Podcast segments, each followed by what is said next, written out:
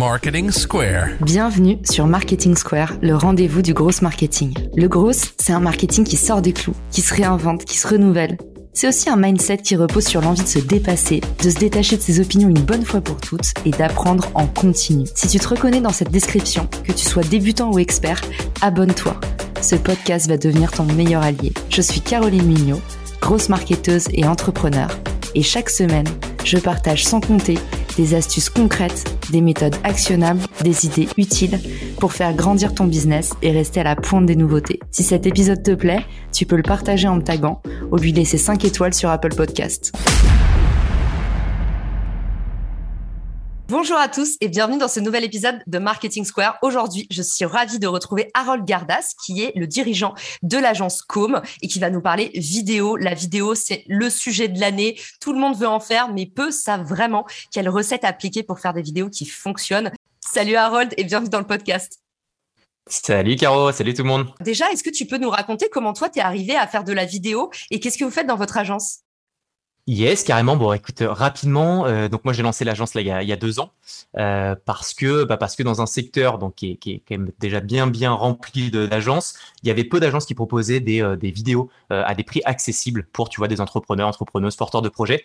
Et donc l'idée, c'était en fait de proposer une offre qui soit hyper hyper adaptable d'un point de vue financier pour pouvoir donner en fait la possibilité à tout le monde de faire de la vidéo. Et donc on avait une offre à 1000 euros, ce qui est relativement peu cher dans, dans ce secteur.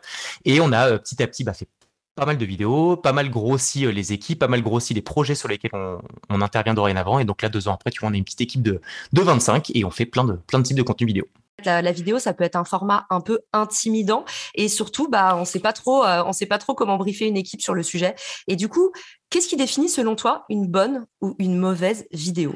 C'est un les résultats euh, vraiment corrélés à la vidéo et deux forcément l'avis de nos clients qui est qui est qui est le meilleur des indicateurs. Et du coup, quels sont les chiffres, les indicateurs de succès qui permettent euh, vraiment d'apprécier le, succès de la vidéo en fonction des objectifs? Qu'est-ce que tu observes comme KPIs qui sont intéressants? Donc c'est j'ai une publication, il y a des gens qui cliquent sur la vidéo et qui vont directement aller sur le site pour consommer le, bien ou le service. Donc là, c'est assez tangible et palpable puisqu'on voit que sur 10 000 vues, il va y avoir, euh, je sais pas, je dis n'importe quoi, 1000 personnes qui vont sur le site et 20 personnes qui vont consommer. Donc moi, mon KPI, il est juste sur la personne qui a consommé la vidéo et qui est allée sur le site. Tout le reste derrière, au final, c'est moins de mon ressort puisque euh, c'est assez intéressant de voir ça. Mais la com, au final, c'est ce qui déclenche le premier achat. Euh, c'est vraiment donner l'envie. Après, ce qui va faire que tu as une bonne rétention et que quelqu'un va venir reconsommer, c'est moins de par la communication, plus que de par après la qualité de ton produit ou ton service donc, euh, donc voilà, sur, sur des, des, trucs assez concrets, tu vois, c'est combien de personnes ont vu la vidéo et combien de personnes sont, ont cliqué pour aller voir le site ou le lien qui est, qui est annexé à, ce, à cette vidéo. Ok, hyper clair. On est prêt pour rentrer dans le cœur de l'épisode et du coup aujourd'hui tu vas nous livrer un peu euh, tes secrets pour faire une vidéo réussie. Alors vas-y, on t'écoute. Allez, c'est parti. Alors écoute, mon premier conseil qui est pas directement euh, lié à la vidéo mais qui est, qui est un à côté mais qui est, qui est, qui est déterminant, c'est le copywriting. Donc c'est le post que tu vas accompagner de ta vidéo. Donc principalement sur LinkedIn, euh, qui est chez nous un, gros levier, d'acquisition. Euh, donc c'est vraiment comment est-ce que tu vas donner l'envie à des personnes de par euh, ton copywriting, les premières lignes de ton texte, de consommer la vidéo. Donc ça c'est un des un premier conseil du coup, pour ceux qui se demandent, parce qu'il y a toujours euh, justement une nébuleuse autour de mais comment on écrit un script vidéo, honnêtement, la méthode toute simple, hein, c'est toujours les mêmes recettes en copywriting. Prenez un template tout fait comme le template AIDA dont vous entendez tout le temps parler. En fait, un bon post LinkedIn, c'est pareil qu'un bon script de vidéo, ça obéit vraiment à des règles universelles. Donc, un petit tips pour ceux qui nous écoutent, pour rédiger la partie euh, euh, script vidéo, je sais, ça fait toujours peur, l'angoisse de la page blanche, tout ça, partez d'un modèle comme typiquement le modèle simplissime AIDA. C'est un texte à trous. Vous mettez les bons éléments. Je vous remettrai la ressource euh, dans l'épisode. Et du coup, vous retrouverez ce modèle qui, je pense, vous fera gagner beaucoup de temps. Et je te laisse continuer vers le tips numéro 2, Harold.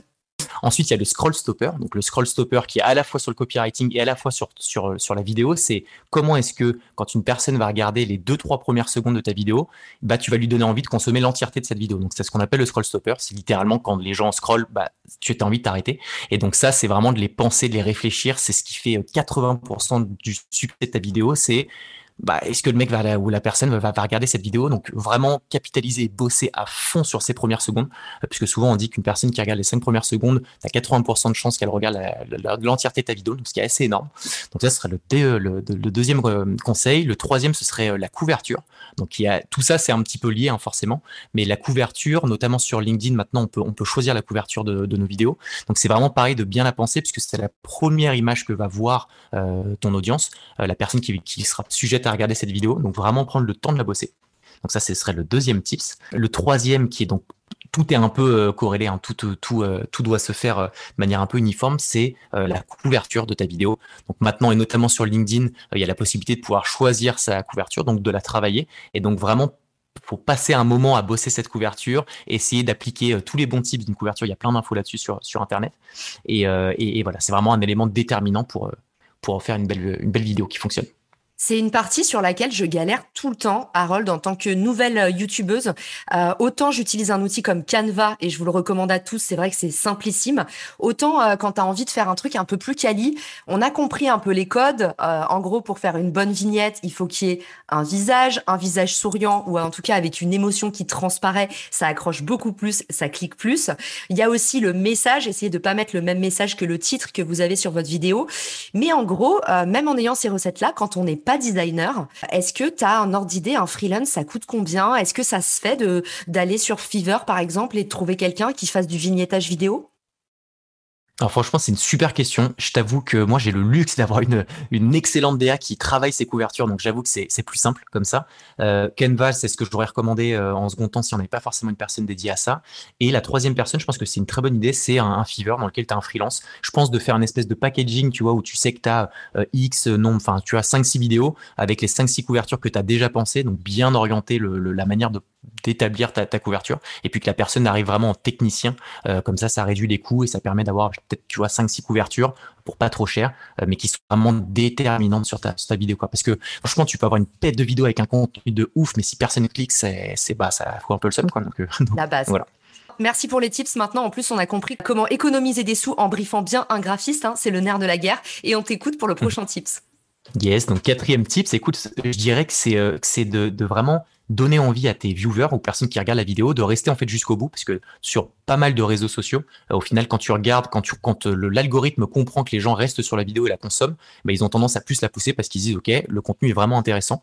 Donc pour ça c'est d'essayer de donner pas mal d'infos au début. Tu vois souvent nous on fait un petit teasing de ce qui va se passer dans notre vidéo de, de 3 minutes. On met un peu le croustillant qui arrive sur la fin au tout début. Donc souvent, ça donne envie aux gens, tu vas te dire putain attends, moi j'ai envie d'arriver jusqu'au bout pour pouvoir aller voir euh, la, fin, de la vidéo et l'info que j'ai regardé au teaser.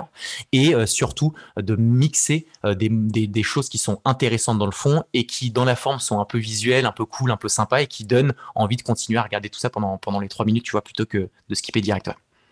Trop bien. Et d'ailleurs, on déteste LinkedIn pour ça parce que autant YouTube nous fournit l'indicateur, le watch time, qui permet de voir si on mhm. fait de la rétention sur la vidéo, autant sur LinkedIn, on a juste euh, la métrique des vues. Mais j'en profite pour faire un petit disclaimer parce que j'entends toujours, ah, Caro, les vues sur LinkedIn, euh, euh, sur ma vidéo, elles sont vraiment moindres que celles de mon poste. En fait, ce qu'on dit pas assez, c'est que c'est pas la même, c'est pas la même chose qui est mesurée dans les vues d'une vidéo et les vues d'un post. Mhm. La vue d'un post, en fait, c'est pas une vraie vue.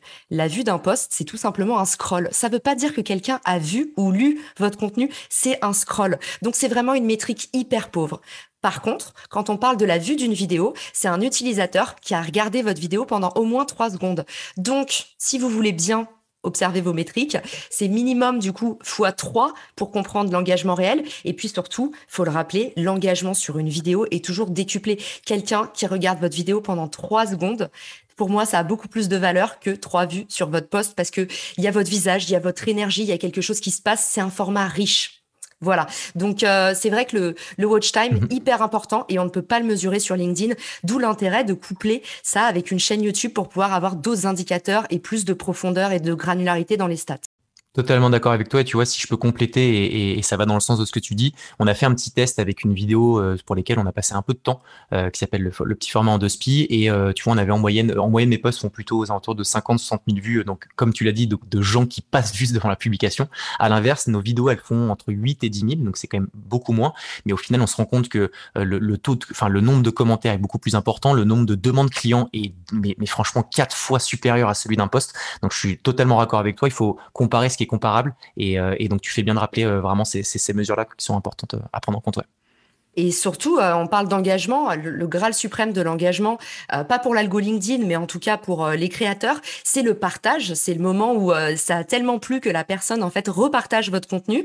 Et en fait, stats fournis par LinkedIn, la vidéo est 20 fois plus susceptible d'être partagée que tout autre type de publication. Donc, faut le dire aussi, c'est quelque chose qu'on va moins mesurer, mais en fait, ça a de l'impact.